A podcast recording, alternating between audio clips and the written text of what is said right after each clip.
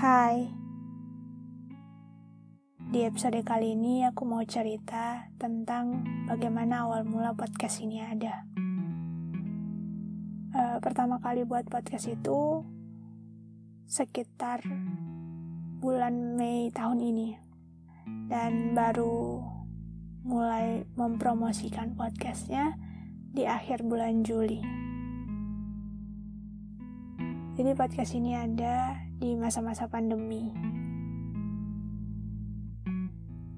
Mungkin kalau nggak ada pandemi, podcast ini nggak bakalan ada. ya mungkin aja. Aku kan tadi bilang kalau awalnya aku buat podcast itu bulan 5 dan baru promosi sekitar akhir bulan Juli jadi kenapa seperti itu? Karena awalnya memang aku mau buat podcast itu untuk diriku sendiri.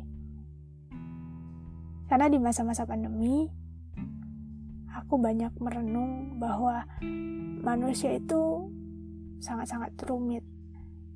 Ya, ya termasuk aku.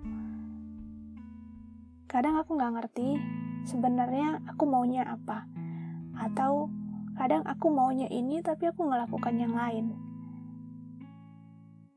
Podcast ini tentang segala hal kerumitan manusia. Aku mengambil tema besar ini karena hasil dari perenunganku tadi.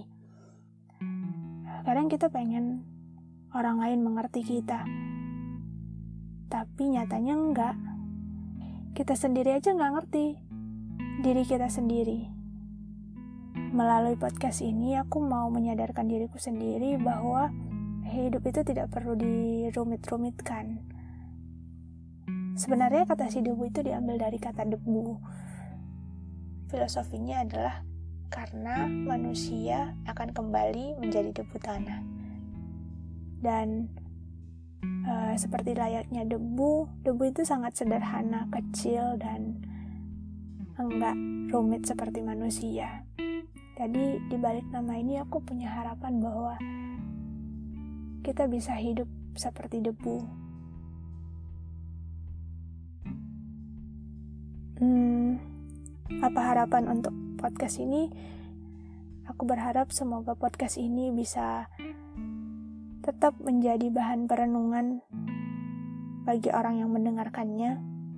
Ketika orang mendengarkan ini, mereka akan kembali merenungkan tentang hidup yang begitu rumit ini. Dan setelah merenungkannya ya tentu kita akan lebih memaknai hidup. Uh, ya selain itu juga ya podcast ini hanyalah sebuah sudut pandang dariku. Dan layaknya sebuah sudut pandang, maka tidak selalu harus diterima, tapi bisa dipertimbangkan. Jadi, itu aja sih ceritaku tentang podcast ini. Terima kasih sudah mendengarkannya. Sampai jumpa di episode berikutnya.